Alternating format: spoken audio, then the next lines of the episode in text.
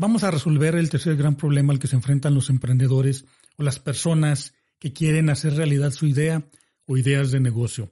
¿Cuál es este problema? Tener miedo de fracasar. ¿Cuál es el principio en el que se basa la solución a este problema? Pues que el miedo se reduce con la acción. Y bien, ¿cuál es la acción a implementar?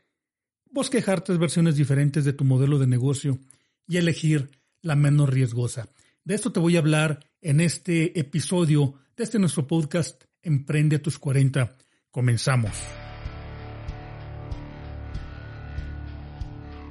Emprende a tus 40. Estás escuchando Emprende a tus 40 con Víctor Arroyo, un podcast que te ayudará a evolucionar, a transformar tu estilo de vida y emprender un negocio con poco dinero, en poco tiempo y con el mínimo riesgo ¿Qué tal? Te saluda Víctor Arroyo de emprendeatus40.com. Estamos iniciando el episodio número 30 de este nuestro podcast, de este nuestro espacio. Y te mencionaba al inicio, en la intro de este episodio, pues sí, el tercer gran problema al que se enfrentan las personas que quieren emprender, pues es el miedo de fracasar. Hay otros, bueno, yo he catalogado los cuatro grandes problemas. Hay más, pero yo los he identificado, estos cuatro grandes problemas, como los más importantes o los más graves. Eh, los he mencionado en episodios anteriores. Te sugiero que escuches los episodios anteriores o bien vete directamente a amazon.com y descarga mi libro digital Emprende a tus 40, cuatro semanas para poner a prueba tu modelo de negocio con poco dinero y el mínimo riesgo. Y de esta manera podrás darte cuenta, podrás descubrir y conocer los demás eh, problemas, los cuatro grandes problemas en este episodio te mencionaba que te voy a hablar de sobre la manera de resolver el tercer gran problema. Antes, mira, déjame te digo una frase, un extracto de un libro que a mí en lo personal me gusta mucho. La incertidumbre es la falta de certeza total. El riesgo es un estado de incertidumbre en el que algunas de las posibilidades pueden llevar a resultados catastróficos extracto del libro Cómo medir cualquier cosa de Douglas Hubbard. Entonces, mira, tienes ya tu modelo de negocio, lo que sigue a continuación, tal vez ya lo tienes, bosquejar tres versiones diferentes de tu modelo de negocio. El hecho de desconocer el futuro nos provoca mucho miedo, eso hay que decirlo. El miedo a lo desconocido es lo que frena muchas eh, veces eh, los emprendimientos, frena muchas ideas que eh, parecen excelentes y pues ni siquiera llegan a ver la luz por lo mismo. Es muy cierta la frase que dice muchas ideas nacen muertas, definitivamente, y es muy fácil crear nuestra propia realidad basada en suposiciones, en cosas que nada tienen que ver con el mundo real. Aunado a lo anterior, son tantas las ideas y las suposiciones que tenemos en la cabeza que nos sentimos abrumados. De verdad que es muy frustrante tener ideas de posibles negocios y no saber cómo ordenarlas y mucho menos cómo ejecutarlas, y lo anterior nos frustra y desanima aún más. Déjame decirte que muchas veces cuando tomamos acción nos damos cuenta de cuán equivocadas pues estaban nuestras suposiciones. La acción es el antídoto perfecto contra el miedo. El medio del asunto aquí es que hay que tomar acción para lograr objetivos correctos y concretos, no desperdiciar tiempo ni energía en ideas que no tienen ni pies ni cabeza. Cuando tomamos las acciones correctas para lograr objetivos concretos y lograr resultados apropiados, podemos eliminar el riesgo de manera asombrosa y por consiguiente nuestros temores desaparecen o disminuyen. En este episodio te voy a enseñar cómo elaborar varias versiones de dicho modelo y elegir el menos riesgoso. Vamos pues a crear un modelo de negocio con altas posibilidades de éxito. Mira, cuando tengas tu primera eh, versión o tu primer modelo de negocio o tu primera versión de tu modelo de negocio, lo primero que has de hacer es lo siguiente. Comparte tu modelo de negocio con al menos otra persona de tu confianza, ya te lo había mencionado. Si tienes un equipo, pues bueno, la mejor manera de elaborar modelos de negocio pues es en equipo. Una vez que tengas un equipo o un compañero, analicen el modelo de negocio. Ahora, identifiquen las partes más riesgosas del modelo de negocio respondiendo eh, pues las siguientes preguntas.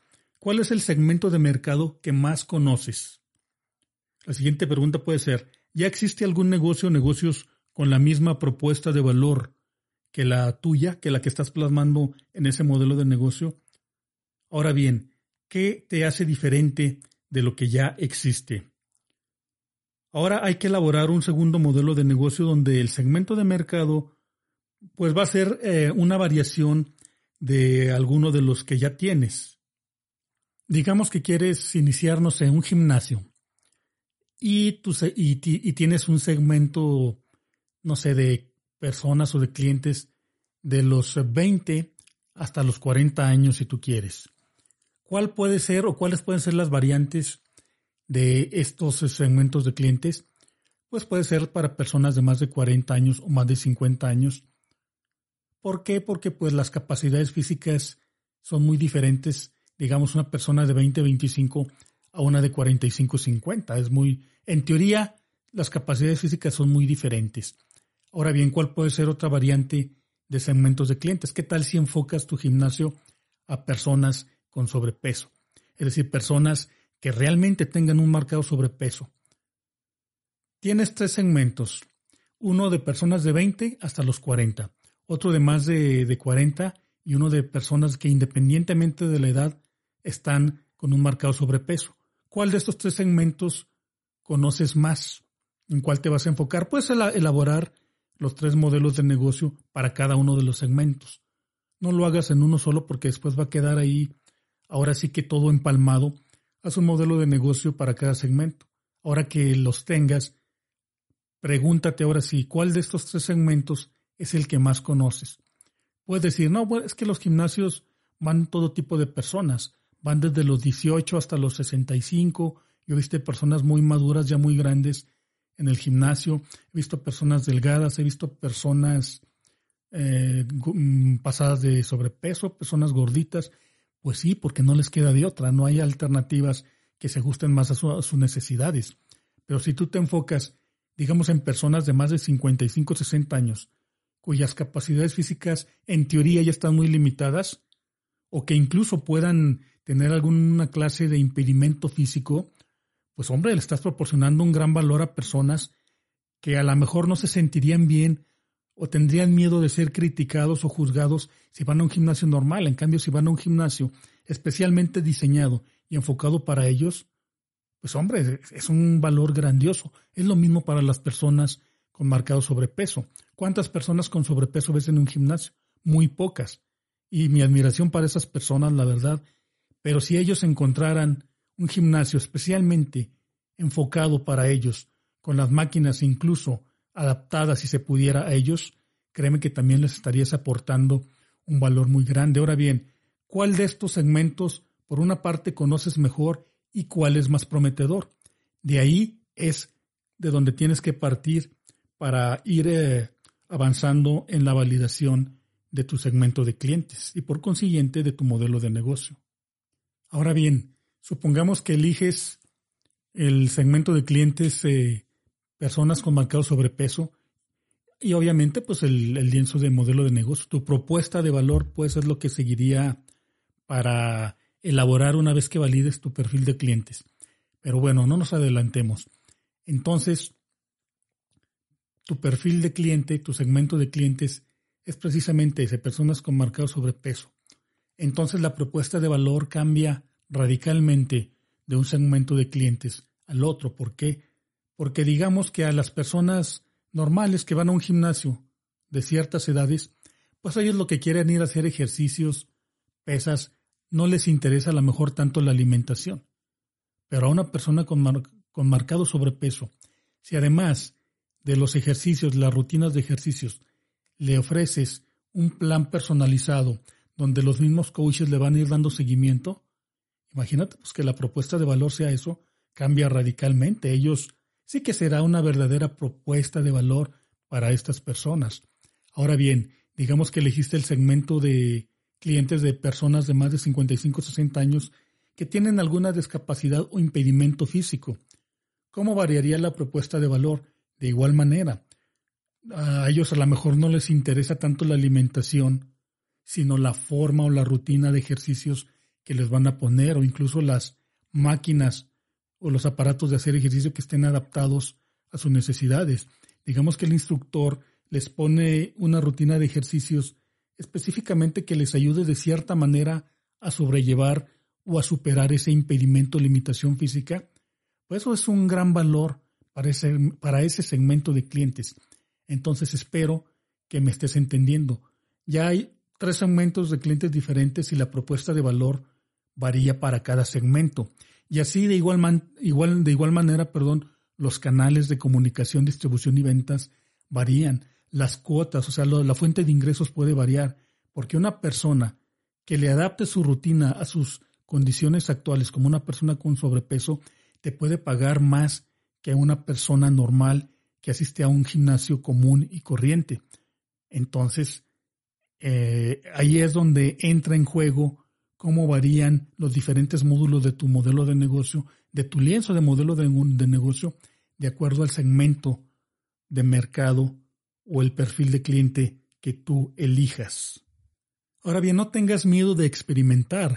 Tú puedes decir, mira, yo te doy opciones, puedes elegir el segmento de clientes que más conoces o el que tenga más futuro, el que, el que tenga más posibilidades de éxito, tal vez el que esté menos atendido o menos explotado. No tengas miedo de experimentar. Puedes probar con los tres. Digamos que dices, no, pues es que no me quiero arriesgar, quiero probar los tres. Bueno, te puedes preguntar, no sé a ciencia cierta cuál conozca más, los tres los desconozco y no sé cuál de los tres sea más reditual o menos atendido. Pues simplemente cómo puedes responder esta pregunta o esta hipótesis. Pues sal a la calle, investiga cuál es la competencia, posible competencia o soluciones ya existentes a estos problemas. Ve a los gimnasios, digamos que vamos, estamos suponiendo que tu modelo de negocio sea un gimnasio. Pues bueno, sal a ver cuántos gimnasios existen, de todo tipo de gimnasios, qué tipo de personas asisten. Inscríbete a una clase de prueba, hombre, observa las personas que asisten, checa las edades, checa las rutinas que les ponen los instructores, ve, eh, ve asiste a, la mayoría que puedas, evalúalos. Algún de estos eh, gimnasios existentes, tú puedes elegir, bueno, este que existe en tal lugar, que está ubicado en tal calle, se me hace, considero yo, que satisface mejor las necesidades de este segmento de clientes y este otro gimnasio, este otro.